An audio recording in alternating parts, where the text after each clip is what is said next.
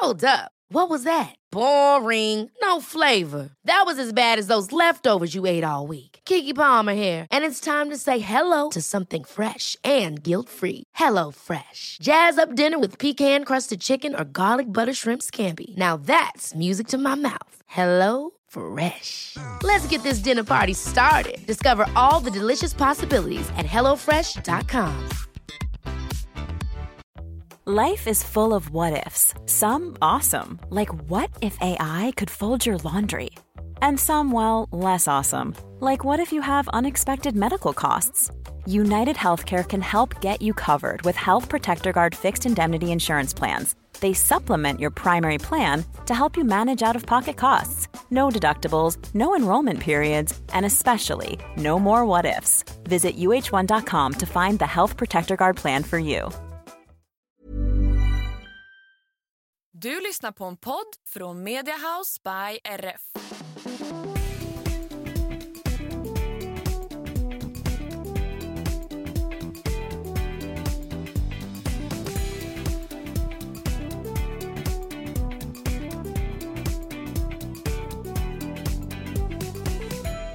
Hej på er och varmt välkomna till systrarna Älvstrands hästpodd avsnitt 164. Välkomna, jag som pratar nu heter Emma. Och jag heter Anna och det här är podden om oss, våra fyra hästar och hästsporten i stort och smått. Det stämmer bra det. Hur är läget med dig då min kära syster? Jo men jag har ju haft bekymmer med min armbåge som ni vet. Mm. Var det förra avsnittet som jag knappt kunde få på mig lurarna eller? Ja exakt. Ja och det är ju bra mycket bättre som tur är. Jag har gjort akupunktur tre gånger och det var faktiskt en som skrev till oss för jag var ju lite så här Skeptisk. Ja, och att det känns fel att göra eh, nåljobbet i min friska arm. Mm. Men det finns tydligen två stycken tillvägagångssätt. Ja, okej. Att den ena är att man behandlar det onda i rätt arm eller vad man ska Mm. säga. Och det andra är att man behandlar på andra sätt. Så att det, det var inget humbug. Nej. Men däremot så är det inte helt hundra bra. Men eh, Samuel sa det att han har haft likadant. Och han sa att det tar lite tid innan det försvinner helt och hållet. Mm. Men så var vi också förbi våran ekopat eh, Kristin som driver Ekihälsa och lånade hem en Equilite. Och det har jag ju sett ganska mycket eh, ja, men, olika influencers göra reklam för på, på Instagram. Typ Johanna Duboya har ju också något liknande. Mm. Eh, och varit lite så här att det verkar ju ändå bra men Mm. inte känt sug att testa själv direkt.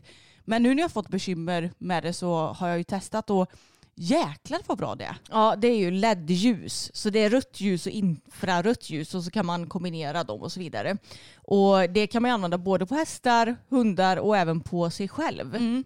Så att eh, det har varit superbra och den har vi lånat i en vecka och har bestämt oss för att vi ska köpa vår egen. Ja men det är rätt bra att ha. Jag Ja. menar, både om du och jag om vi skadar oss på något vis för att påskynda, påskynda läkningen. Det är bra för hästar om de får sår så att det läker snabbare. Bra vid olika typer av skador eller bara för att underhålla ja, men rygg, muskler, nacke, vad det Ja. nu må vara. Och jag menar Bella har ju sin diskskada som alltid kommer att finnas där och Mm. det är ju inte dumt att ja, men, hjälpa och stötta den lite grann. Nej exakt. Så att jag känner ändå att jag är vid gott mod även om det är tråkigt för nu går jag in på vecka tre utan att vara på gymmet. Så det är tråkigt och jag kände det i morse. Jag bara, fan armbågen måste jag ha något av det sämsta att skada för att jag kan inte träna ben för jag kan inte hålla i några vikter. Nej. Och jag kan heller inte köra överkropp. Mm. Jag menar hade jag skadat knät hade jag fortfarande kunnat träna min överkropp ordentligt. Så att det är lite tråkigt men eh, ja, alltså jag försöker att sitta lugnt i båten och ja, lita på att jag kommer tillbaka snart. Det kommer du göra. Men det är så himla roligt för i förra avsnittet så sa väl jag att ja, men jag mådde så bra och bla bla bla. Ja. Och sen på riktigt typ så här tre minuter efter att vi har spelat in avsnittet när jag står på toaletten och tvättar mina händer så bara min nacke bara alltså jag typ hörde och kände hur den bara Knaka till. kollapsade. Så jag fick världens nackspärr och det är inte jätteofta som jag får det. Men fy fan, jag hade så jävla ont och det var riktigt rejäl nackspärr. Så på måndagen var jag ju typ handlingsförlamad resten av dagen. Mm. Jag eh, tränade inte heller någonting förra veckan för att jag eh, ja, men hade så ont och orkade inte, ville återhämta mig. Eh, men jag har ju också använt den här Equilighten på min nackspärr och tycker att det har hjälpt bra. Så nu känner jag mig helt återställd. Men Samuel han är ju så rolig för han tycker ju att du och jag är lite knäppa kanske på många möjliga sätt. Men han sa också att du och Emma, ni är så himla eh, hetsiga. Ni vill att allt ska ske så himla snabbt. Som du till exempel med din armbåge Anna. Eh, att det ska, ja men jag känner mig inte bra än. Och så, att du hade klagat lite för honom. Han bara, men lugn det går inte på en dag typ. Och Emma hon la ut en story att hur läker man nackspärr? Ha, ha. Alltså, han skrattade så mycket åt det va. Han bara, ja man väntar. Men det är så konstigt för att jag känner att de gånger jag har haft nackspärr då har jag ju vaknat upp med det på morgonen Jag och vet. bara, åh nu har jag nog sovit lite konstigt. Mm, samma här. Så jag fattar inte var det kommer ifrån. Inte jag heller. Men nu är jag sugen på att gå till gymmet igen. Det ska jag göra sen när jag har ätit frukost. Så jag känner mig ändå bättre får jag säga. Ja du mår bra i övrigt eller? Jag, jag mår toppen i övrigt. Skönt. Mm. Och hästarna, de mår ju också tipptopp. Ja, som, som vanligt numera tänkte jag Ja säga. gud, peppar peppar för i helvete. Ja, verkligen. Men vi har ju haft en ganska så händelserik vecka så jag känner lite så här, var ska vi börja någonstans? Ja, eh, vi kan väl börja med att prata lite om hoppträningen för det är väl Mm. ändå den första händelsen som Ja, du tänker på Lite jag. roligare händelsen. Och den finns ju redan ute på YouTube och se om ni vill det. Ja, och jag kan ju avslöja att äntligen känns det som att det lossnar för mig Mm. och fokus. Jag har ju känt de här träningarna nu eh, för Susi. Vi har ju tränat, är det tre gånger innan denna va? Ja, jag tror det. Att det har varit så här, jag har varit positiv till att det känns som att hon är bra tränare. Men jag känner också att fast vi har inte riktigt fått till det. Mm. Han har varit lite antingen seg eller känts lite, eh, inte motvillig men jag tror ni förstår, han har inte haft det här suget framåt och Mm. jag har känt mig osäker och rädd och det, det har bara varit en dålig spiral. Men den här träningen så kände jag att dels så hade jag hoppat taget lite innan och det gick jätte, jättebra. Mm. Vi hoppade till och med blocken på det högsta, vad kan det vara, 65-70? Ja, något sånt där. Och det vågade jag ju inte göra för bara någon månad sedan eller sådär. Nej. Så det kändes så gött att vara så här, yes nu har jag kommit in lite i det hela svängen här. Och så på hoppträningen så, nej men det, det gick så himla bra. Mm. Vi kunde göra alla övningar på ett bra sätt. När eh, jag kortade tyglarna, för vi, man gör ju alltid så att man skrittar eller står still när någon annan hoppar för att Mm. man vill inte vara i vägen och sådär.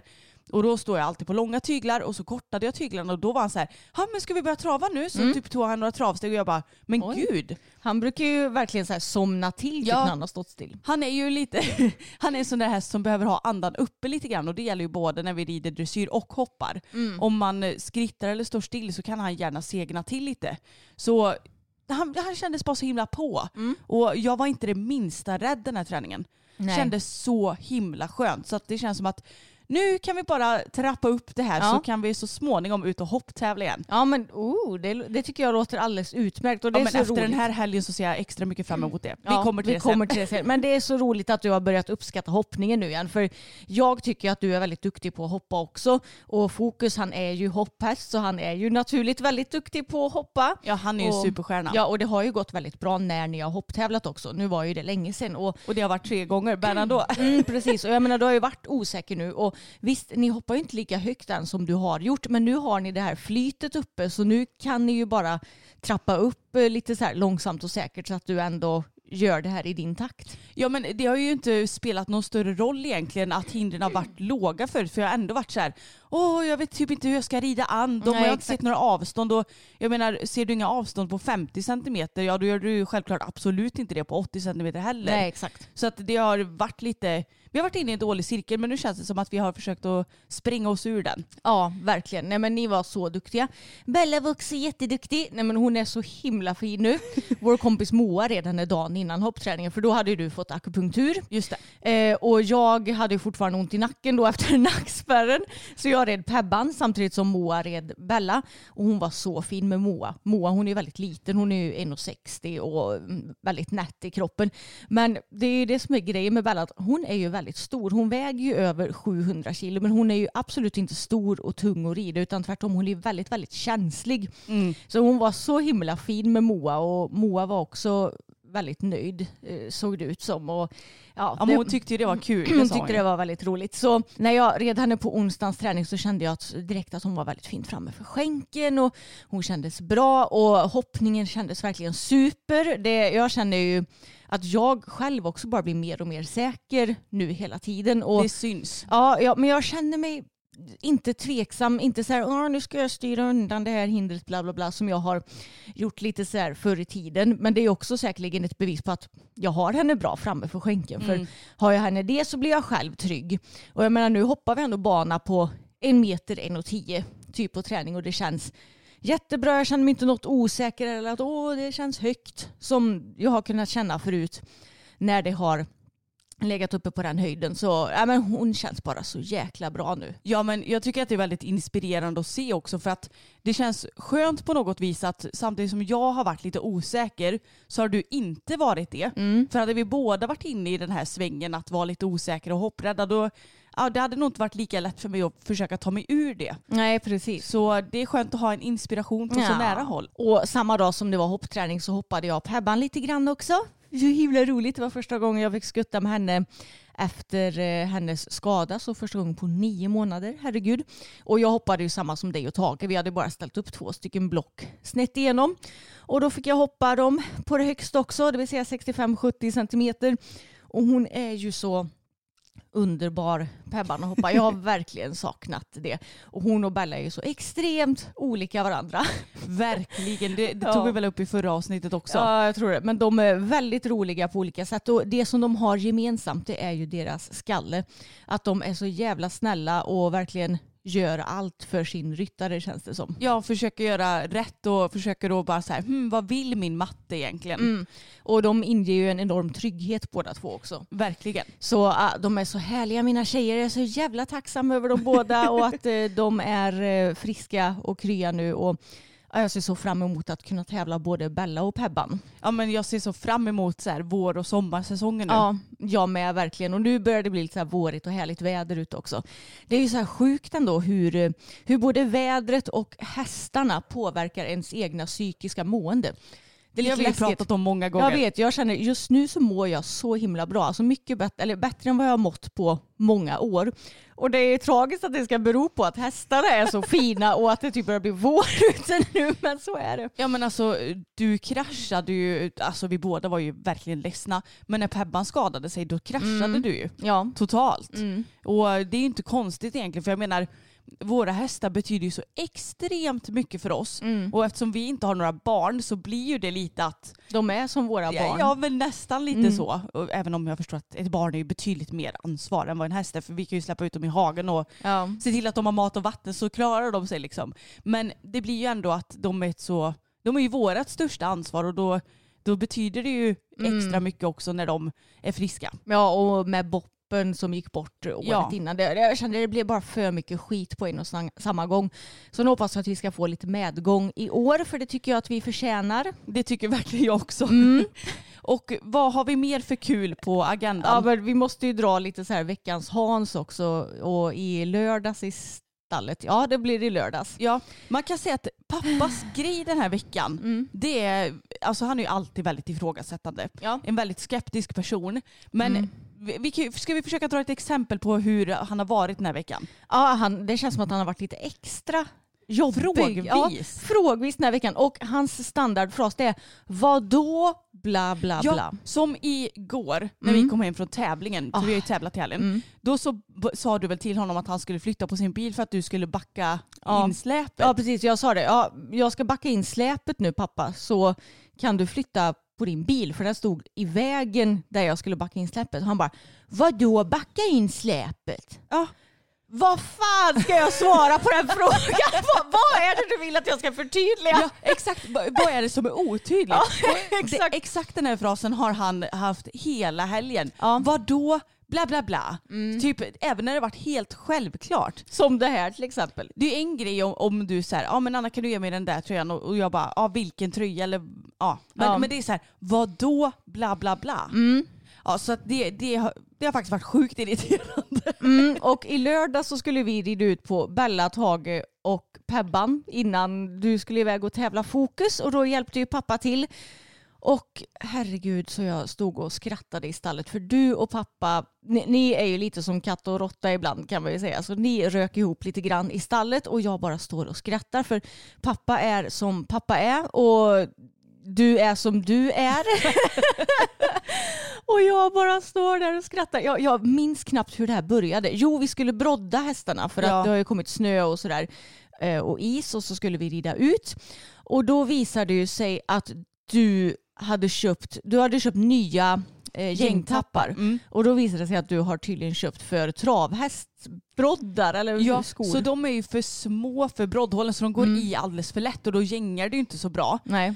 Och jag kände bara, ja det är ju självklart att jag har köpt fel. För att Mm. det känns som att vad jag än gör så blir det fel just nu. och då var jag så här, ja det är klart så att jag har köpt fel. Och pappa bara, nej det är väl inte det jag antyder, jag bara säger att du har köpt fel. Typ. Jag bara, ja exakt. så att, jag blev bara lite irriterad för att det känns som att jag kan inte göra någonting rätt och då kan du väl köpa dina egna jävla gängtappar typ. Det, nej, det hela började med att jag sa så här. Ja pappa bara så du vet så går broddarna inte i ordentligt. Just det. Så var det det hela började. Och det vad var, då inte går ja, i sa vad, de. då- ja, vad då inte går i? Ja vad är det du inte fattar? De går inte i ordentligt. Men då måste ju han hitta en anledning till varför de inte går i ordentligt. Ja. och då var väl delvis den anledningen då att du hade köpt fel gängtapp vilket inte vi visste så då förklarade han ju det så snällt för oss. Och då eh, freakade ju du lite bara det är klart som fan att jag har gjort fel.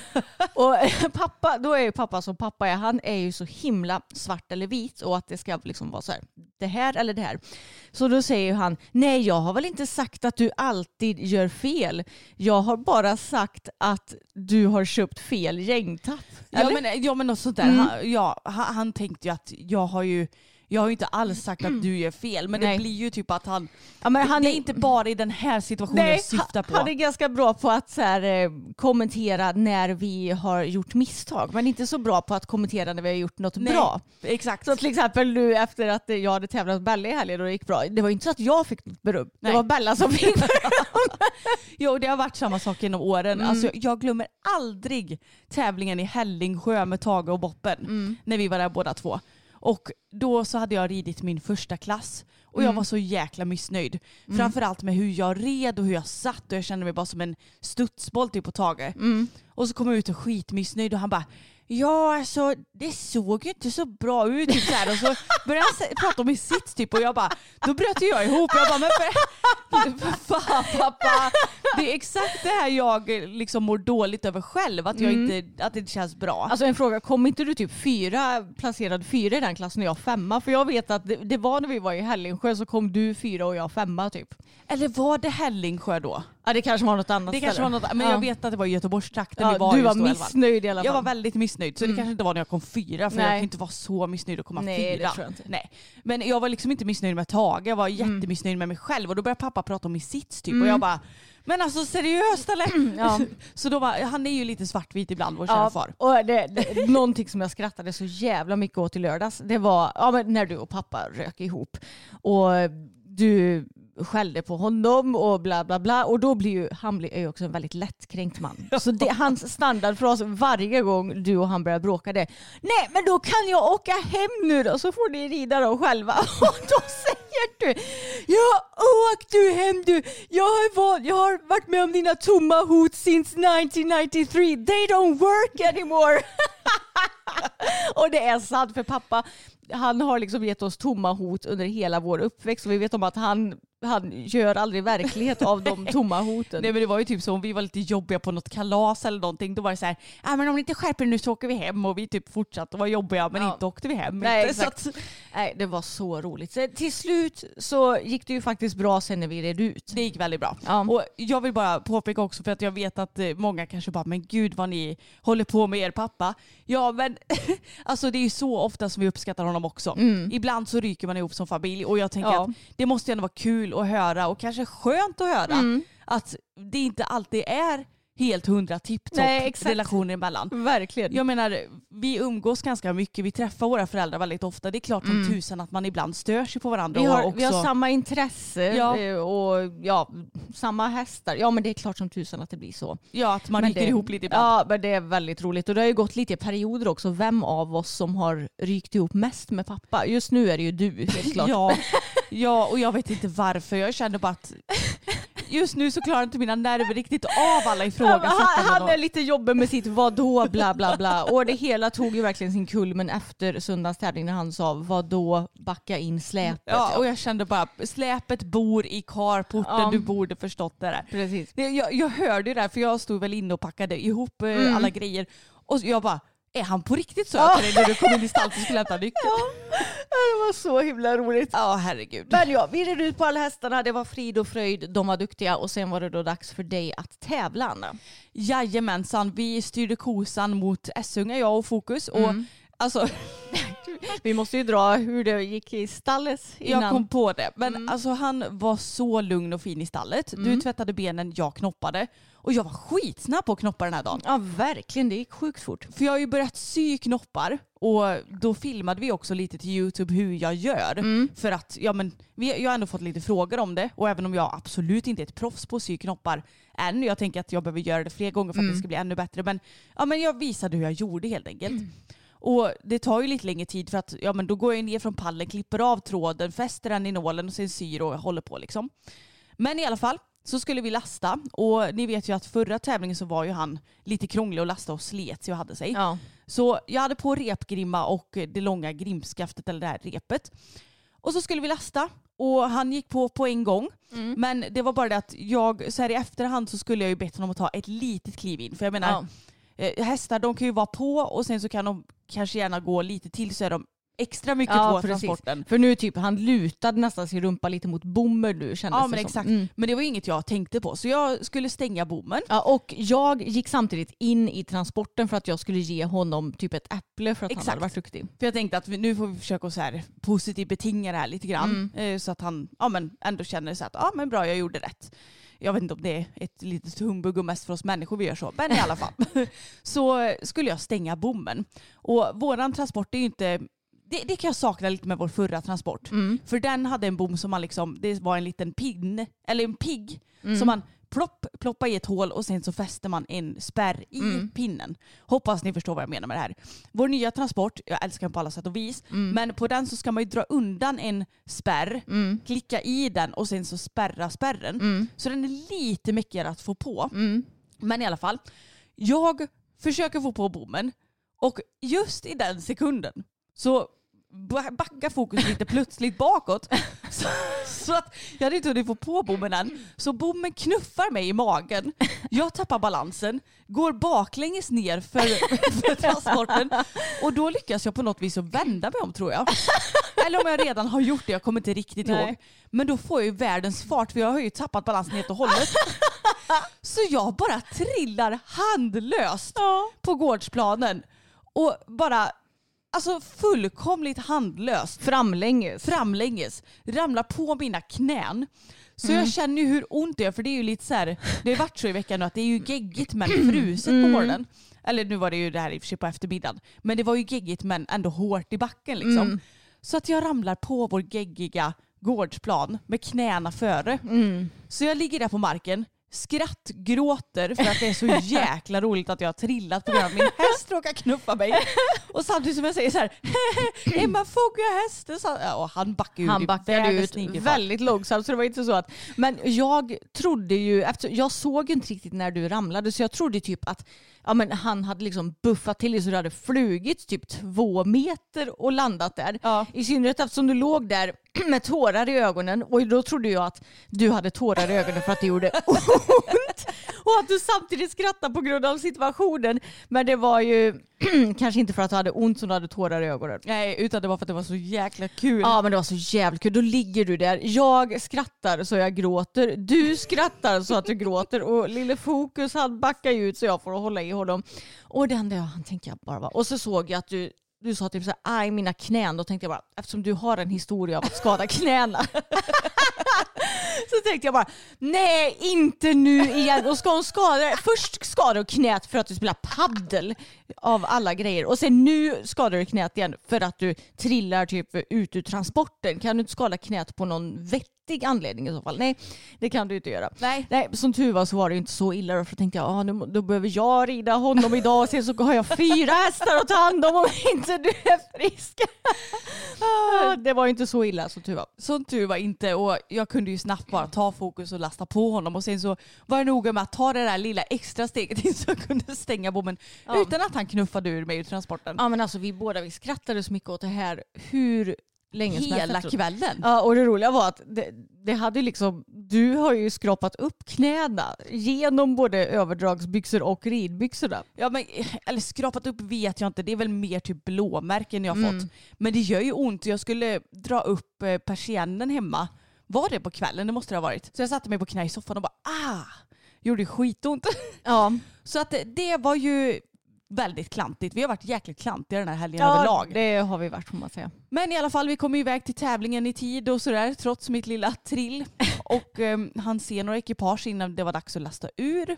Och alltså han skötte sig så oerhört bra. Han kändes ändå, ah, han var inte jättefin på framridningen först.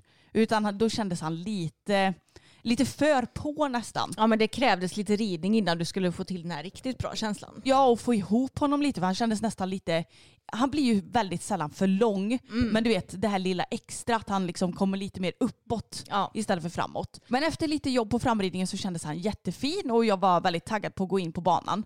Och väl inne på banan så i Vi, Essunga, vi måste väl börja med vad som hände på framridningen innan Ja, du gick in ja. på banan. det hade jag förträngt lite. Nej men då, då kommer överdomaren in och bara Oj, har han bekymmer med sin tunga eller? Ja, eller har han något fel på tungan? Nej, har han något bekymmer Ja, bekymmer. Ja. med sin tunga eftersom Mm. att den hänger ut och då sa jag Och hon sa det på ett rätt så drygt sätt också. det var faktiskt jävligt drygt Mm. sätt. Och jag kände bara alltså, Inte han- nu igen. Ja och jag kände framförallt om han hade haft det hade jag väl för fan inte varit här. Jag sa det, du skulle sagt så här. Ja, eh, han, ehm, Han Eh, skadade tungan igår. ja, han skadade tungan igår. Det är därför som man hänger ut med den på så den sidan. brukar inte hänga ut men, men, idag gör den det. Nej men alltså jag är så trött på den här tungan. Eh, inte för... På, inte, på, inte på fokus men Nej. på alla som ska kommentera den hela jävla tiden. Ja och det är väl en grej att folk som aldrig har sett honom innan och typ kommenterar på YouTube och så här, alltså det är väl en grej. Men att komma fram som överdomare och bara har han bekymmer med tungan eller? Ja. Och jag bara nej den har alltid hängt så. Jag har haft honom i fem år nu och Mm. den är där. Mm. Jaha, ja det är dumt för det vill man ju inte att den ska hänga där. Jag kände bara, nej. Vad ska jag svara på det här? Jag bara, ja, men Mm. det är inga bekymmer i alla fall. Den, den hänger där. Mm. Så här. Ja, och så red jag vidare för jag bara, och så sa hon också, ja men det får, antar jag att du får avdrag för. just det så sa hon också. Mm. Och jag bara, nej det brukar jag inte få. Hon bara, Mm. nej, nej för det, det brukar man ju få typ. Och jag kände bara, okej, ja. Mm. Yes, men eh, jag försökte att skaka av mig det. Och, Ja, och jag, jag blev ju irriterad då. Jag, Ja. bara, alltså, jag blir så jävla trött på eh, folk som ska kommentera det. Och det är samma så här, ibland så kan ju domare typ kommentera när du rider in på... äh, Det var ju jävligt länge sedan nu visserligen Ja. någon domare gjorde det. Men jag vet i början.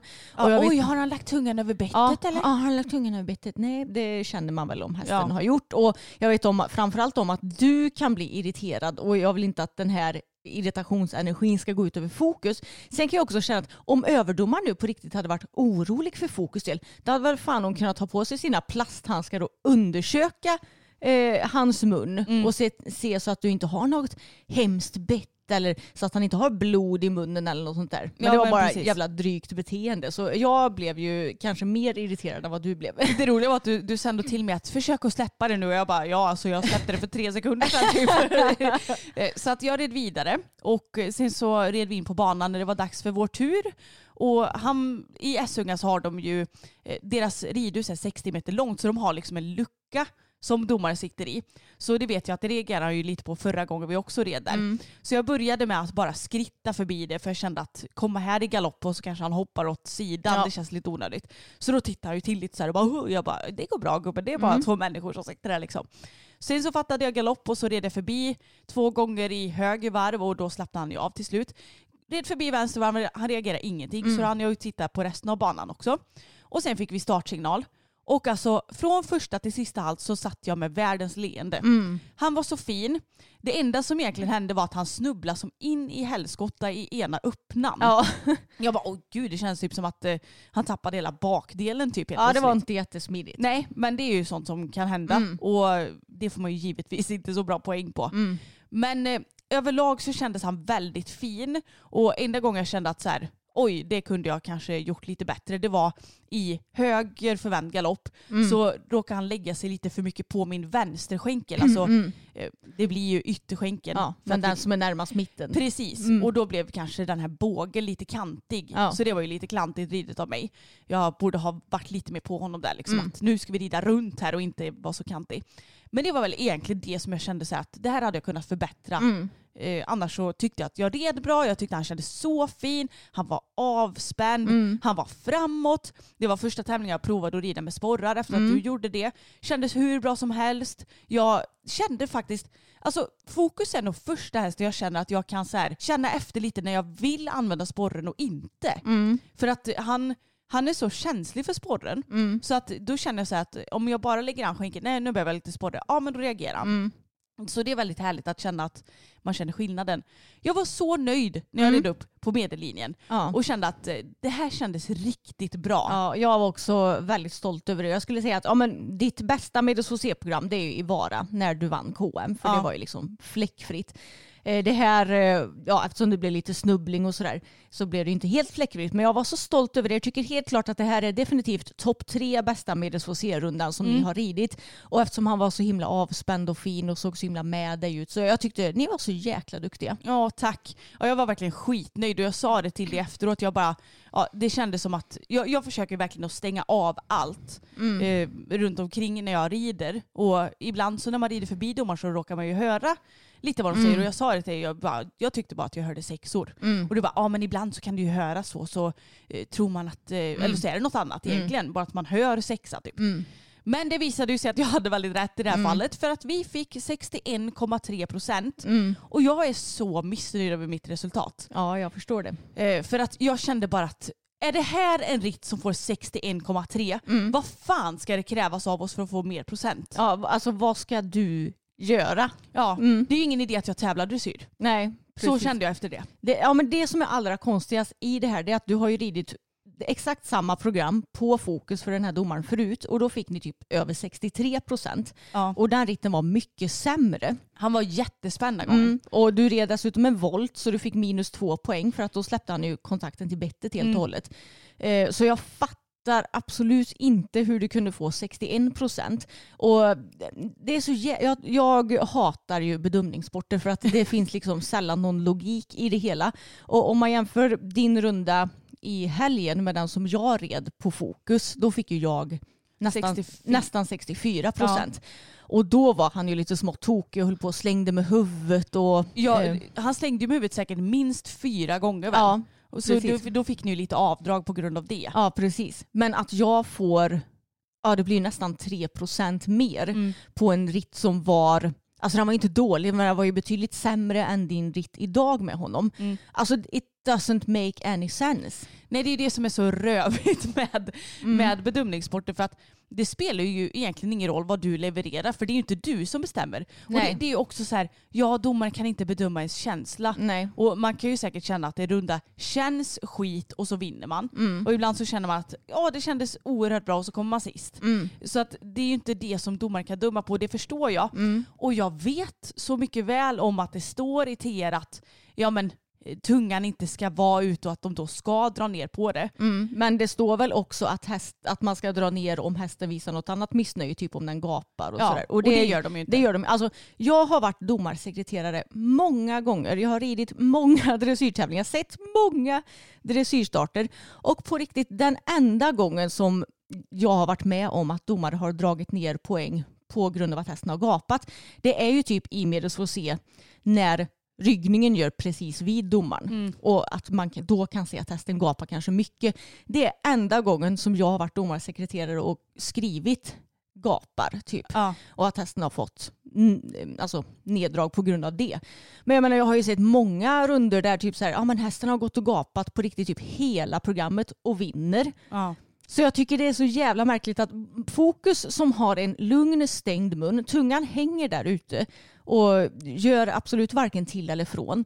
Jag tycker det är konstigt om han får avdrag på det medan hästar som gapar och ser helt missnöjda ut, de får inte avdrag för det. Alltså då får de ju ha tydligt att man får avdrag på allting, inte bara på en grej. Och sen känner jag också att har inte, alltså ska inte typ veterinärer och allt vad det nu är ha något eh, alltså att säga i den här debatten. För jag menar till exempel vår veterinär Ragnhild som Mm. också kollar fokus tänder och fokus mun. Hon har väldigt stor erfarenhet av det här ämnet. Och fokus han har ju inget fel på sin tunga, han har inget fel på sin mun, han har ett bett som han trivs med som han går bra på. Det är liksom inga konstigheter med honom. Det här är bara ett invant beteende som antagligen kommer från ett trauma från hans tid i Holland. Och Ragnhild säger det. Jag har flera hästar varje år som har ute tungan på ena sidan. Och de bara har det. Det finns ingen specifik anledning för det. De har inget fel på sin mun. Det är inget fel på dem. De har bara kommit på att det är bekvämt att ha den där. Och är det någonting då som man ska få avdrag för? Jag vet inte om jag tycker att det är det. Alltså. Jag kanske får fixa ett veterinärintyg. Ja, Min häst har tungan här. Nej, men jag håller med om det här och det är också så här. Jag har också sett bland annat en häst som går på hög nivå Mm. som har tungan ute. Och den ser ut att vara ungefär som fokus. Mm. Ja men den är där men ja, what to do liksom. Mm. Och det är ju en grej om jag hade suttit och slitit och dragit i fokus mun och den Mm. åkte ut på grund av det. Ja. Och att eh, ja, men han har något fel på munnen eller Mm. eh, inte vet jag, att man ser att den plötsligt kommer ut under en ritt eller ja, någonting. eller om man ser att han liksom så håller på och gapar massa ja, och och samtidigt ser extremt Mm. obekväm ut. Men den är där och vad fan ska jag göra åt saken? Mm. Jag kan ju inte operera bort tungan. Nej. Och jag vill absolut inte så försöka knö in den i munnen och knyta fast den eller vad det nu Mm. finns för brutala metoder. Nej. De- Den är där, jag kan inte göra någonting åt det. Nej. Och efter den här helgen så känner jag bara, fan att jag har typ så här eh, tre dressyrtävlingar minst inbokade med fokus. För just nu känner jag typ inte för att tävla. Nej. Precis, för du har ju division 1 som du ska rida på honom. Ja, Som du har eh, sagt att du ska rida. ja Mm. och det, ja, det ska ju bli kul att tävla i lag Jo. liksom, men ah, jag blir bara så ledsen. Ja, på den här, du, du kämpar så mycket med honom och du får liksom, eh, den enda gången som du har fått ehm, Betalt. Ja det är ju eller? på KM Mm. när ni vann. Sen så är det klart att ja, vissa gånger har du ju, eller många gånger har du ju fått de poängen du ska. Men då har han kanske istället varit väldigt spänd och du har inte fått till känslan. Men nu när han är så himla fin och du verkligen borde ha fått betalt så får du inte det. Och jag menar hur motiverad blir man till att fortsätta tävla då? Nej, men det här är nog första gången jag känner att vi verkligen har blivit eh, neddömda ordentligt. Mm. Ehm, för att annars har jag ändå känt så här att ja, ja men han var lite spänd eller och han det var lite mycket si. missar Ja, eller vad nu Eller ha han var lite seg den här gången. Eller så här, då har jag ändå fått, haft en anledning till att inte få så bra poäng. Mm. Men nu kände jag bara, det här kändes som minst 65 procent liksom. Mm. Ehm, och så kom jag sist och bara, ha vad fan, vad, vad ska det krävas? Mm. Känner jag. Jag börjar Mm. bli lite trött, Ja. lite less. ja, jag förstår det. Det här är varför jag eh, föredrar att tävla hoppning. Mm. Och det är också därför jag känner att nu känner jag mig extra motiverad att verkligen komma igång och hoppa ordentligt så vi kan Ja. ut och skita i de här jävla domarna. Ja men det är bra, då har du fått en liten spark i baken till det ändå. Ja men lite så. Mm. Nej alltså tro mig jag älskar verkligen att tävla dressyr. Jag tycker det är skitkul. Det är väldigt nördigt. Man kan på ett annat sätt nörda ner sig i att här, justera och Mm. finslipa på saker. Men efter en sån här start så känner jag mig lite, lite loj över det Ja, faktiskt. Men det som jag störde mig allra mest på det var ju att i allmänna intrycket så stod det typ tungan ute och eh, kommer undan inverkan på bettet Ja, eller något och, sånt där och då kände jag bara, hur fan? Alltså det blev jag så jävla arg på för domaren har fan ingen aning om vilken inverkan Fokus har på sitt bett. Hon har fan aldrig suttit på den hästen, hon vet inte hur det känns att rida honom. Han är skitbra i sin kontakt med bettet 99% av alla gånger. Och det här programmet så var han väldigt perfekt i Jag kontakten. såg att han var det och till exempel när jag red honom i Lidköping då var han inte helt perfekt Nej. när han höll på och slängde med huvudet för då hade han släppt kontakten. Så det hade, hade jag fått den kommentaren på den tävlingen, absolut, det hade jag hållit med om till 100%. Men alltså den här, jag blir så jävla arg. Bara för att han har ute sin tunga till vänster och att den hänger där, ska han då ha släppt inverkan till bettet? Nej, det stämmer fan inte för fem. Jag blir så jävla arg när Alltså, domare skriver. Ja men jag var ju argare. Jag, jag, är fort, jag blir arg fortfarande när jag pratar om det. Ja, men Emma Mm. var så oerhört arg. Det var ändå lite kul för att jag kände att jag måste försöka att vara eh, Alltså jag var ju skitnöjd över fokus liksom. Mm. Och då försökte jag släppa det ganska snabbt så att inte det ska påverka honom med Nej. min negativa energi liksom. Mm. Men eh, det som också kändes lite tråkigt var att eh, domaren skrev flera gånger under programmets gång spänd. Mm. Jag bara, han, var han var inte inte. spänd en enda sekund i det här Mm. programmet. Mm. Så att det- det är lite tråkigt. Ja, och då, då är det ju ännu tråkigare att ja, han kanske ser spänd ut trots att han inte är det. Men nej, jag vet Han inte. såg inte spänd ut. Nej, nej jag, jag är lite less just ja, nu. Jag förstår det. Så hade jag inte varit anmäld till flera dressyrtävlingar så hade jag nog inte tävlat dressyr på ett tag ärligt talat. Nej, jag förstår det. Men eh, det är väl bara att försöka att tuta kö och, köra vidare. Ja. Och jag har ju rest mig upp efter många fall så att jag ska nog klara av den här. Ja, ni var skitduktiga i alla fall och det är så roligt med fokus nu för det känns som att det verkligen börjar släppa. Det känns verkligen som det. Och, alltså, jag känner mig så himla tacksam över att, ja men som nu, då kom vi till tävlingsplatsen lite tidigare än beräknat. För att innan så har jag varit så här, ah, nu måste vi komma fram typ eh, exakt i rätt tid så vi kan lasta ut typ direkt för att han kan inte stå på transporten. Men jag menar han står lugnt och fint och tuggar lite på hö medan vi är och tittar på andra ekipage. Och Han är så lugn och du skrittar ju fram och han håller inte på och knuffar på Nej, dig. Och, och jag kunde gå in i ridhuset och trava av honom lång och låg. Alltså bara en sån sak, det kunde jag inte göra förut. Nej. Så att jag känner mig så tacksam och jag försöker att bara fokusera på de positiva delarna efter det här. Ja, och du har ju lärt dig väldigt mycket på honom oavsett eh, era resultat som ni får. Ja men det är bara så tråkigt också för det känns som att kan vi lära oss eh, ja, men lite mer grejer då känns det som att han egentligen hade kunnat gå ganska högt i dressyren. Men det känns också som att ja men ska jag fortsätta att få kommentarer om tunga och allt sånt där som jag inte har fått så mycket egentligen under tiden. Nej, alltså det var ju typ bara i början när han faktiskt var väldigt spänd. Mm. Då kunde du få det, men nu har du typ inte fått det överhuvudtaget Nej. senaste. Men ska jag få det, ja men då blir det ju jäkligt svårt att kvala. För att man kvalar ju för en domare Mm. i så här med 2B-programmen och sånt där. Så att, ja, jag känner mig lite omotiverad just nu men ja, det är, ju, det är ju vad det är. Då. Alltså, domaren försöker väl i allra högsta grad bara att göra sitt jobb. Så jag vill inte att ni ska tro att jag eh, alltså klankar ner till tusen på den här domaren. Det är inte så det det handlar om. Men jag tror ni också förstår min besvikelse. Mm, verkligen.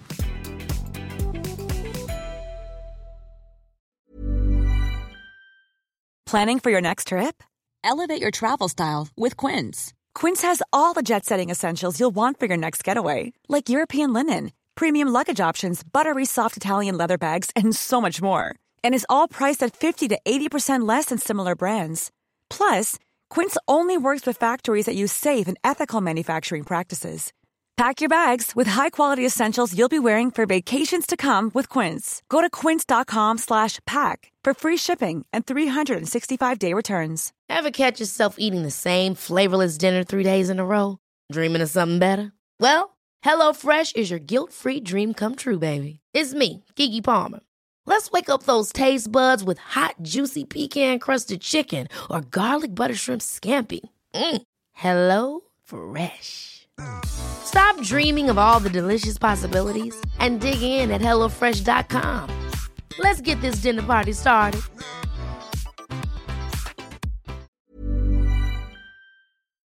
Men ut till något roligare. Ja. Belsan och din tävling som ni hade i helgen. Jag, jag kände också, eftersom du tävlade på typ lördag eftermiddag kväll, jag bara nu måste jag försöka släppa det här så att jag kan sova för att jag kan inte sova när jag är arg och jag vill inte få med den här negativa energin till Bella. Men jag kände att ja, men det lyckades jag göra och jag var ju väldigt taggad på att tävla henne eftersom hon har varit så himla himla fin det senaste. Så vi åkte till Trollhättan och var ju också där eh, ja, men i god tid så vi kunde kika lite grann Eh, och jag startade ganska så sent i min klass, jag red ju en meter. Så då hann jag titta på några ekipage innan vi skulle gå och göra i ordning henne, vilket alltid är skönt. För även om jag har en plan för hur jag ska rida bana så tycker jag ändå det blir lite av en trygghet att se hur andra rider och sådär. Och det roliga är att jag var ju och tävlade i Trollhättan senast i november var det. Ja. Och det När ju- vi båda failade lite ja, grann. när vi båda failade och jag var ju så besviken då för jag var ju felfri grund, i grundomgången och sen så typ la jag två volter i omhoppningen för att jag fick liksom inte till det. Så jag blev utesluten då eftersom jag inte styrde på hindren. och då var jag så här, men herregud hur fan rider jag? Hästen var hur fint som helst och jag bara sabbade hela. Och sen så inser jag ju att det var typ exakt samma bana den här en meterklassen som det var när jag var i Trollhättan i november. Jag tror det enda de hade ändrat på det var ett par relaterade avstånd där det kanske var typ så sex språng istället för sju språng. Annars så såg banan typ exakt likadan ut.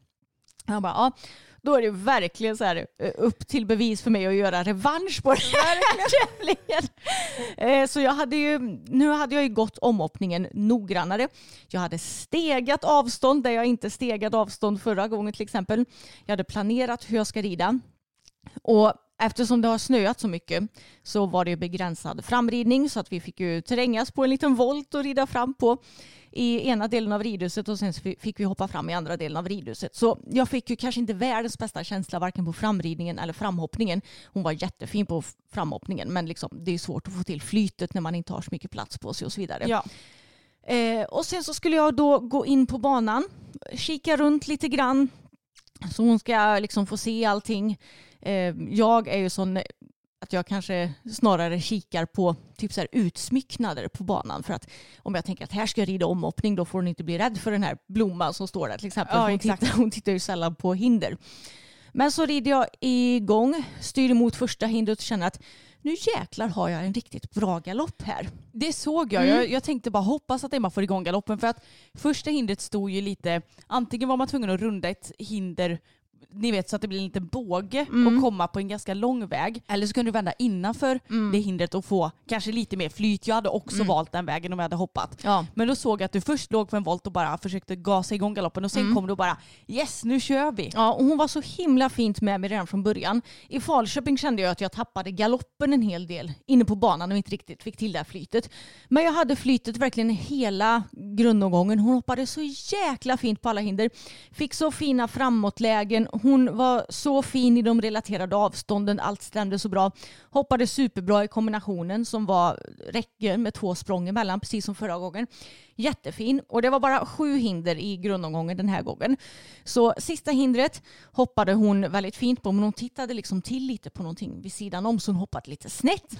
Landade i fel galopp och sen efter det så var det typ en lång båge till nästa hinder. Och där red jag på de nio sprången som jag hade tänkt i förvänd galopp så jag på filmen. Det, jag tänkte inte på det när jag red utan då bara jag körde. Och sen så var det då dags för omhoppningen och nu kände jag att nu ska jag försöka rida så snabbt jag kan samtidigt som jag inte ska försöka mig på något galet för jag vill ju inte råka lägga någon volt eller missa hindret eller sådär som förra gången. Så jag är mycket, mycket nöjdare med den här omhoppningen än den i Falköping för där kände jag att vi inte riktigt fick till flytet på. Här tycker jag att jag höll galoppen bra hela tiden. Jag red i princip enligt min plan hela tiden. Och vi var ju tydligen hyfsat eh, snabba så vi blev ju fyra. Dubbelnolla och fyra. Hon hoppade så fint hela tiden. Ja men alltså ni var så grymma och det roliga är att jag missade ju helt när de sa så här vilken plats du hamnade på typ. Mm. Så jag bara, ja men de var felfria och jag tyckte att det såg hyfsat snabbt ut. Men man vet ju aldrig för vissa Nej. rider ju fort så in i bomben. Ja, jag vet. Så att jag var så här, ja då får vi se hur det, hur det går för Mm. henne liksom. Och så när jag var på väg ut till er så kollade jag på resultatlistan och bara, men gud de ligger fyra. Mm. Och det höll ju faktiskt, Hela du, vägen. ja det var ju typ så här fyra, fem ryttare efter, Mm. efter dig. Och det höll hela vägen. Ja, så Ni vi blev fick, vi fick rida omhoppning. Vi har ju Omhoppning. Blivit, ja, omhoppning. Ärevarv. Ärevarv. vi har ju blivit placerade nu alla tävlingar i år. Dubbelnolla eller felfria. Och, Det är ju helt galet. Ja, nej men alltså det är så skönt att få lite flyt. Och hon är ju så rolig på ärevarv också. För de andra små ärtiga hästarna de blir ju så taggade och säkert eh, ganska spända. ja, stressade och sådär. Så de hoppar ju och skuttar omkring.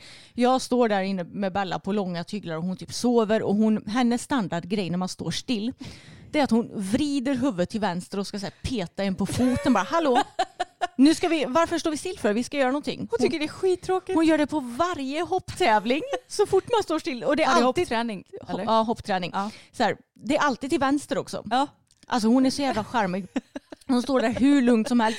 Ärevarvet hur lugnt som helst. Nej, men hon är ju underbar. Hon hetsar ju inte upp sig i onödan den tjejen. Nej det kan man inte säga. Alltså jag skrattade så mycket. Mm. Och de andra hästarna, antingen så kunde de inte stå stilla så de skrittade runt eller så typ höll de på lite halvt stegra sig och sådär. Mm. Och Bella bara, Ja, åh nu är det här klart. ja verkligen. Hon tycker det är tramsigt och fattar att Hon tycker det är skittramsigt. Men det var väldigt roligt att äntligen få rida ärevarv. Trots att, ja men även om vi har blivit placerade, vilket jag har varit väldigt nöjd över, så var det roligt att det känns som att jag har blivit lite snabbare för varje tävling nu. I Lidköping så var det ju precis att jag blev placerad. Jag kom på den näst sista placeringen.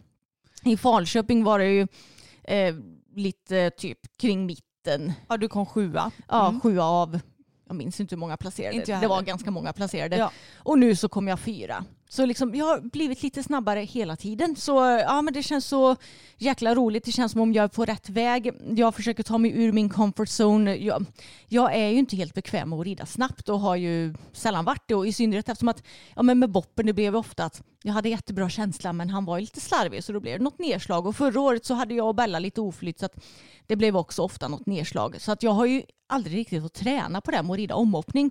Och det behöver du ju göra för att bli bra på det. Och nu har jag ju haft tid på mig att faktiskt träna på det. Ja och jag tycker det är klokt att så här, man behöver inte bara vara så här howdy kompis och köra på så in i bänken. Det gjorde ju Mm. jag och det blev inte jättebra i Trollhättan för då Nej. vi hade ju typ vunnit om vi Mm. hade kommit runt eh, utan att riva. Men ja, det, man behöver inte ta sig vatten över huvudet utan då är det ju bättre att successivt bli lite snabbare Ja exakt. och lägga upp en plan för hur man Mm. ska rida. Ja, men det, det är så roligt och det känns som att hon blir mer och mer med mig också. Lättare att rida omhoppning på ju starkare hon blir, vilket ju såklart är logiskt. Det enda som jag tycker är lite svårt nu det är att hon blir lite långsam när jag ska svänga snabbt. Och eh, till exempel då så skulle jag ju svänga en snäv sväng från sista, eh, näst sista hindret som var ett räcke till sista hindret som var en oxer och den var ju ändå ganska så maxad tror jag. Den låg nog på en meter. Och då var det ju en, det blev som en väldigt snäv volt. Jag kanske red på en, jag vet inte, 15 meters eh, Ja, typ. diameter och sånt där. Och jag ser ju på filmen att ja, men jag får ju till själva svängen väldigt bra men hon blir ju lite långsam. Ja. Så vi kommer ju egentligen bra på oxen men eftersom hon kommer så liksom i långsam galopp hoppar hon ju så jäkla långsamt över den. Så jag tänkte ju när jag red att hon kommer då få med sig bakbommen. Det trodde jag också Mm, faktiskt. Men hon är ju så kämpe så hon lyckades ju kravla sig över den även om hennes matte inte riktigt var i balans då när det gick lite långsamt. Så det är väl någonting som jag hoppas att vi på sikt ska bli bättre på. Att kunna få igång den här lite ärtigheten i galoppen även när vi svänger snabbt innan hinder. För där är vi inte riktigt ännu. Men, Men, jag tänker att det är ju faktiskt något du även kan träna på när du rider dressyr. Ja, jo. Att du så här, försöker få igång en ärtig och snabb galopp och så vänder du ja, men på 12-15 meters volter. Ja, precis. Faktiskt. Sen så är det ju klart att det är annan grej när hinder Mm. är inblandat också. Men Ja men precis det får jag göra. Men hon är ju så duktig. Hon försöker ju alltid lösa alla situationer hon hamnar i. Så jag känner mig inte görsmidig över det hindret. Men annars så är jag otroligt nöjd. Det enda som jag inte riktigt red eh, enligt planen det var att jag hade tänkt rida innan för en eh, ett blomsterarrangemang. ja, ett blomsterarrangemang till näst sista hindret. Men jag fegade lite och gick utanför istället. Ja, du måste våga svänga lite Emma. Ja. För det kände jag också, jag bara men Emma, Mm. mesar du lite. Ja, jag vet men jag blev så här... "Ah." Jag, jag, eftersom det blev... Jag vill ju ha lite revansch och vara felfri den här Jo, gången jag också. förstår det. Men eh, ja, nu... Men nästa en meter start, Mm. Då får du faktiskt ta i lite med svängarna. Ja, ja men det ska jag försöka göra. Och nästa en meter kommer ju bli i Falköping om knappt tre veckor. Och då är det utomhus och då ska jag också debutera 1.10 för året. Yay! Jag kan ju säga som så att eh, 1.10 kommer jag kanske inte direkt eh, eh, rida sådär snabbt i omhoppningen för jag är inte bekväm på den höjden ännu. En meter känner jag ändå att ja, men det gör inte så mycket hur vi kommer på hindren, vi löser det ändå. I 1.10 vill jag gärna ha så här Alltså jag är övertygad om att ni hade löst det i 1.10 också. Men det är klart som tusan att du inte ska köra hur hårt som helst i 1.10. Nej, Det är väl bättre att kunna korta av de svängarna du kan, gasa upp galoppen lite grann och så försöka vara felfri. Ja, jag får, eh, ja men precis som där, jag, precis som jag har gjort i en meter nu, att man successivt får ta sig ur comfort zonen. Men jag är väldigt nöjd. Hon har känt så jäkla fin på tävlingarna i år och jag är så nöjd att jag fick bättre flyt på den här tävlingen än förra tävlingen. Så skönt, nu får hon två välförtjänta viloveckor ifrån tävling och så ska vi träna på istället så jag förhoppningsvis känner mig redo inför en och tio om några veckor. Hon har varit redo för 1.10 i några år. Hela sitt liv. Ja, hela sitt liv.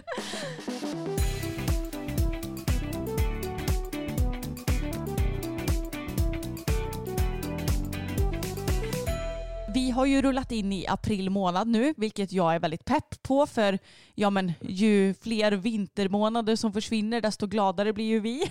Och ja. Eh, tragiskt nog också tänkte jag säga. Men första april är ju standard att då kommer aprilskämten in på diverse tidningar, ja, privatpersoner också för den delen. Och det finns ju en hel del jäkligt törra skämt. Ja. Typ vi är gravida och sen Mm. bara nej det är vi inte. Mm. Man bara "Ah, vad kul. Kul. Men i alla fall, jag är inne på tidningen eh, Hipson nu Mm. som har eh, lagt upp en eh, artikel. Viktgräns införs för bett på tävling. Och det här är då ett aprilskämt. Mm. FEI inför från och med halvårsskiftet en ny regel vid internationella tävlingar. Det blir en viktgräns för vad bett och hackamore får lov att väga. En regeländring som tas emot positivt av de ryttare Hipson har pratat med. Debatten om huruvida det ska tillåtas att tävla bettlöst i dressyr, om man ska slopa kravet på kandar i de högre klasserna och kritik mot skarp betsling i hoppning har varit stor och emellanåt högljudd. Nu agerar FEI genom att införa en viktgräns för bett och hackamore. Det är helt enkelt för att möta kraven på bättre djurvälfärd som vi väljer den här vägen, säger Bettina Pelham. Bettina Pelham också, det är väldigt kul. som sitter med i den arbetsgrupp hos FEI som tagit fram regeländringen. Från och med den första juli får bett och hackamore inte väga mer än 350 gram.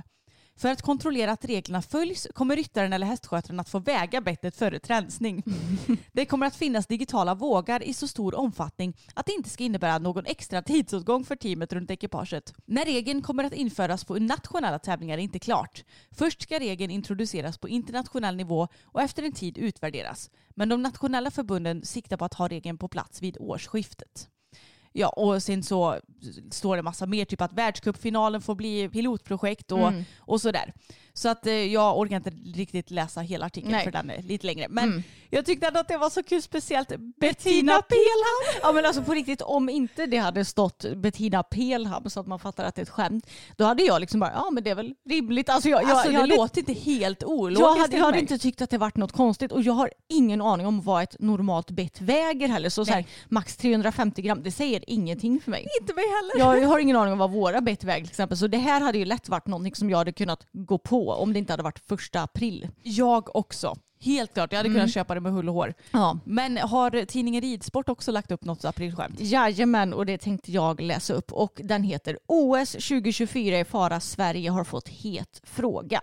Ända sedan Frankrike och Paris utsågs att arrangera OS 2024 har det funnits en oro inom den internationella olympiska kommittén kring säkerheten för arrangemanget. En oro som eskalerat under den senaste månadens protester, strejker och demonstrationer i Frankrike.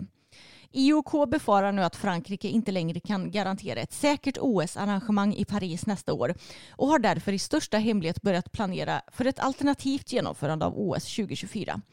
Enligt vad Ridsport erfar har såväl Göteborg som Stockholm fått frågan om att arrangera ridsportens grenar och båda städerna snabbutreder nu möjligheterna. Den stora fördelen med Stockholm är att vi har gjort detta förut, säger Lolo Primavera, samhällsutvecklingsansvarig och tillförordnad evenemangsstrateg i Stockholms stad. Stockholms stadion är den givna platsen för såväl hoppning som dressyr men för att klara en olympisk publikmängd kommer läktarna att behöva byggas på uppåt. Och allt pekar på att de kända tornen då måste rivas. Påbyggnaden går under arbetsnamnet Skatboet och vi skickar i dagarna en delegation till Beijing för att inspireras av Svalboet, den olympiska arenan där. Fälttävlans terrängprov skulle utan större svårigheter kunna genomföras på Gärdet. I ett bortglömt förråd har vi dessutom lyckats hitta hinder från både 1956 och 1990 och därmed är halva arbetet gjort på den fronten. Även i Göteborg pågår ett intensivt förberedelsearbete och erfarenheterna från EM 2017 ger staden ett försprång i planeringen liksom att Ullevi har den publikkapacitet som krävs. Däremot kommer det att krävas stora ingrepp i Slottsskogen för att kunna anlägga en fälttävlansbana där. Det handlar i princip om att gräva upp hela Slottsskogen och lägga i ett helt nytt underlag, säger en person med insyn i processerna till ridsport. Slottsskogen är helig mark för göteborgarna men IOK har i gengäld utlovat gratis biljetter till alla göteborgare om OS-grenarna förläggs här. säger ridsports uppgiftslämnare som vill vara anonym. Herregud, det här var också en eh, väldans lång artikel. Men jag, jag tycker att det här är lite roligt för eh, de- den här är ju lite mer extrem kanske än eh, Hipsons. eh, Verkligen. Den här är ju lite svårare att gå på känner jag. Ja, roligt. Göteborgarna har utlovats gratisbiljetter. Ja, det blir säkert alla så här helt ointresserade göteborgare väldigt Jätteglada över. glada över. Men Nej. alltså e- en tanke jag har det är ju att eh, Stockholms stadion, undrar om det ens hade fått gå, alltså eh, är inte det så här Kulturarv. kol- typ, ja, K-märkt? ja, det, nej det får man säkert inte. Nej för jag tänker att det finns ju sådana här, vad fasen heter sådana här Hitler... Svastikor. Svastikor ja. Mm. Det finns ju längs eh, Mm. Stockholms stadion och det får de inte typ ta bort. Nej. För att den är ju byggd på, ja, 1900, alltså jättetidigt 1900-tal. Ja, ja precis. Mm. Så att jag tror inte ens att man får bygga på. Nej, alltså det här är ändå två ganska så roliga artiklar på Verkligen. båda sina vis. Men om jag hade gått på någon så hade det helt klart varit Hipsons. Ja men alltså jag kan inte släppa Bettina Pelam. Nej, Jag tyckte det var jättekul. det var roligt. Jag är egentligen inget fan av aprilskämt men de här var ändå ganska så genomtänkta får jag säga. Ja och Mm. ändå väldigt harmlösa för att Mm. det är inte så att det, det drabbar någon negativt Nej, heller. exakt. Jag tror det var förra veckan så släppte tidningen Ridsport en krönika av Lisa Lidbeck som heter Prata öppet om allas roll i sexuella övergrepp. Ja, Har du läst den? jag har Alltså- bland annat läst lite kommentarer på Facebook Ja, om men det. alltså det här är bland det sjukaste jag har eh, läst. Mm. Och i ingressen står det, jag behöver bara se på mig själv som yngre för att veta att vi tjejer inte alltid är Guds bästa barn.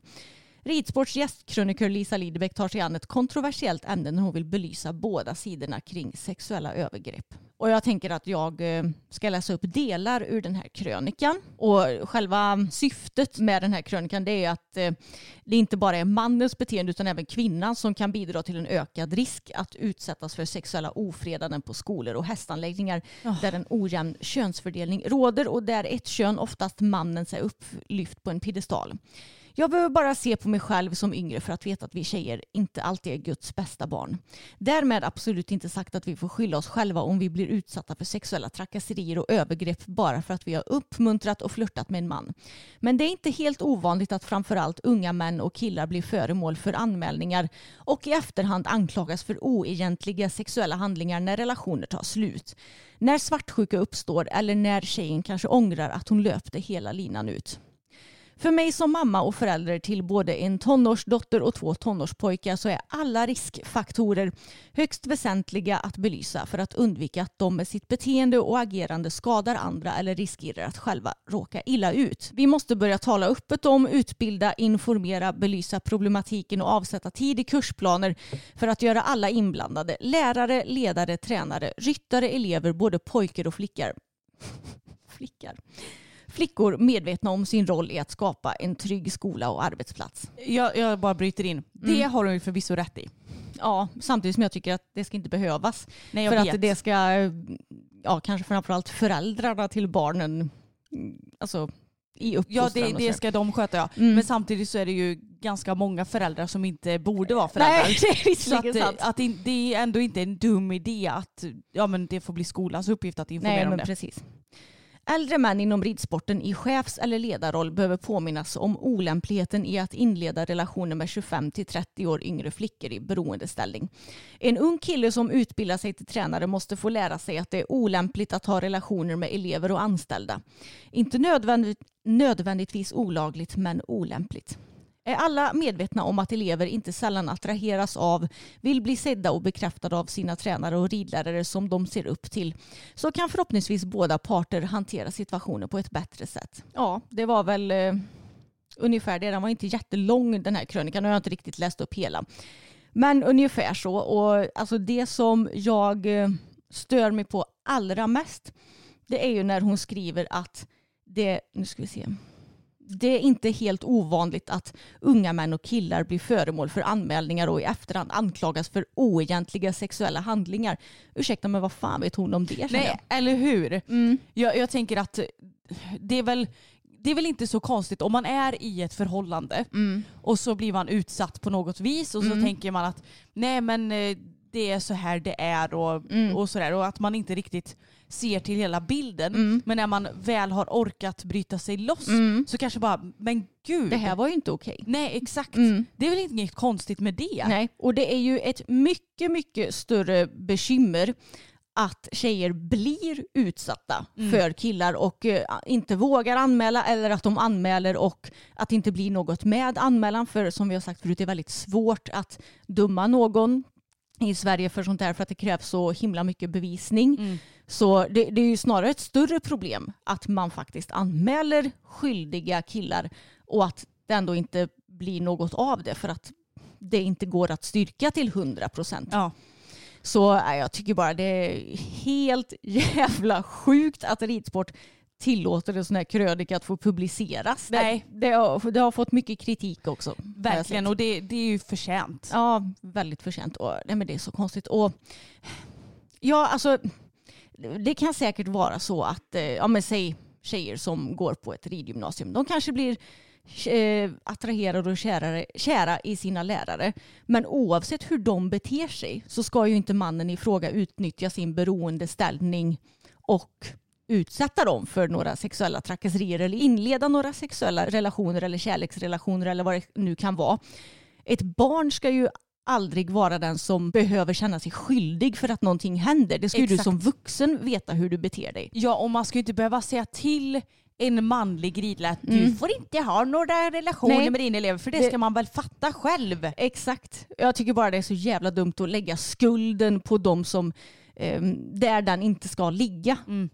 Men hon, hon skriver ju också att hon inte lägger skulden. Man bara, nej men vad gör du då? Ja, precis. Det, det blir ju ändå så här skyll dig själv. Ja, Du är, du är kär i din ridlärare. mm, precis. Och är du i beroendeställning till någon så tycker jag aldrig att det kan vara ditt fel om Nej. något händer. Fattar du vad jag menar? Jag fattar vad du menar. Nej, Jag tycker det var en helt jävla sjuk, eh, sjuk krönika. Jag blev så Verkligen. himla provocerad av framförallt det som jag läste upp precis. Och jag jag blir så trött på att folk bara "Ni är vissa som anmäler killar som inte är skyldiga. Ja, men hur jävla vanligt är det då på en skala känner jag? Nej. Relaterat till andra problem. Jag blir bara trött på hela hela skiten. Men Ja. ja. det kanske inte hade varit fel att, eh, ja men typ när man har, det kanske är så nu visserligen, jag, vet, jag minns att när vi hade sexualkunskap då pratade man ju ingenting om samtycke och sådär vad jag vill minnas. Utan Nej men det var ju typ inte en grej då. nej, nej det var ju ingen grej Nej. utan jag tror det här var ju Man pratade mer om 15-20 hur man gjorde liksom. Ja men hur man gjorde och det var väl ändå en del hbtq vill jag minnas lite också. Eh, Men det var ju ingenting. typ mens och Ja, kroppen och Precis hur kroppen och Mm. kvinnans kropp fungerar och Mm. hur eh, våra könsorgan och sådär ser ut. Ja. Men det var ju ingenting om samtycke och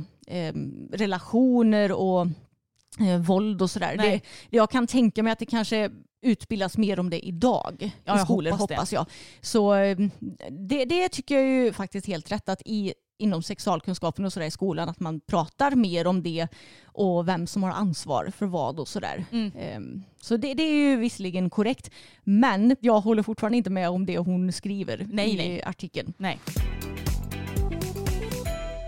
Anna hon ska iväg till frisören så vi har egentligen så här mer som vi skulle kunna prata om för att vi har fått fler ämnen skickade till oss som vi ska prata om. Men vi hinner inte riktigt med det här eh, den här gången så vi får spara det till nästa veckas avsnitt kanske. Exakt, så Mm. vi skjuter lite på det till nästa vecka. Vi hade ju mycket privat tänkte jag säga att prata om idag. Ja men det blev, eh, jag tyckte det var ett roligt avsnitt blandat lite allvar med mycket skratt. Ja, det är ju som vanligt med oss två. Exakt, men tusen tack för att ni har lyssnat. Glöm inte bort att prenumerera på podden, säger man så? Ja det gör Ja. man. Eh, om eh, ni gillar det som vi gör, glöm heller inte bort att vi har en YouTube-kanal som heter systrarna Elfstrand där vi lägger upp rörligt material två gånger i veckan. Prenumerera gärna på den också.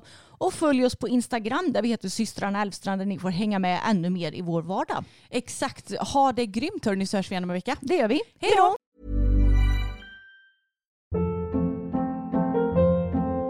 Hold up. What was that? Boring. No flavor. That was as bad as those leftovers you ate all week. Kiki Palmer here, and it's time to say hello to something fresh and guilt-free. Hello Fresh. Jazz up dinner with pecan-crusted chicken or garlic butter shrimp scampi. Now that's music to my mouth. Hello Fresh. Let's get this dinner party started. Discover all the delicious possibilities at hellofresh.com. Planning for your next trip? Elevate your travel style with Quince. Quince has all the jet setting essentials you'll want for your next getaway, like European linen, premium luggage options, buttery soft Italian leather bags, and so much more. And is all priced at 50 to 80% less than similar brands. Plus, Quince only works with factories that use safe and ethical manufacturing practices. Pack your bags with high-quality essentials you'll be wearing for vacations to come with Quince. Go to quince.com slash pack for free shipping and 365-day returns.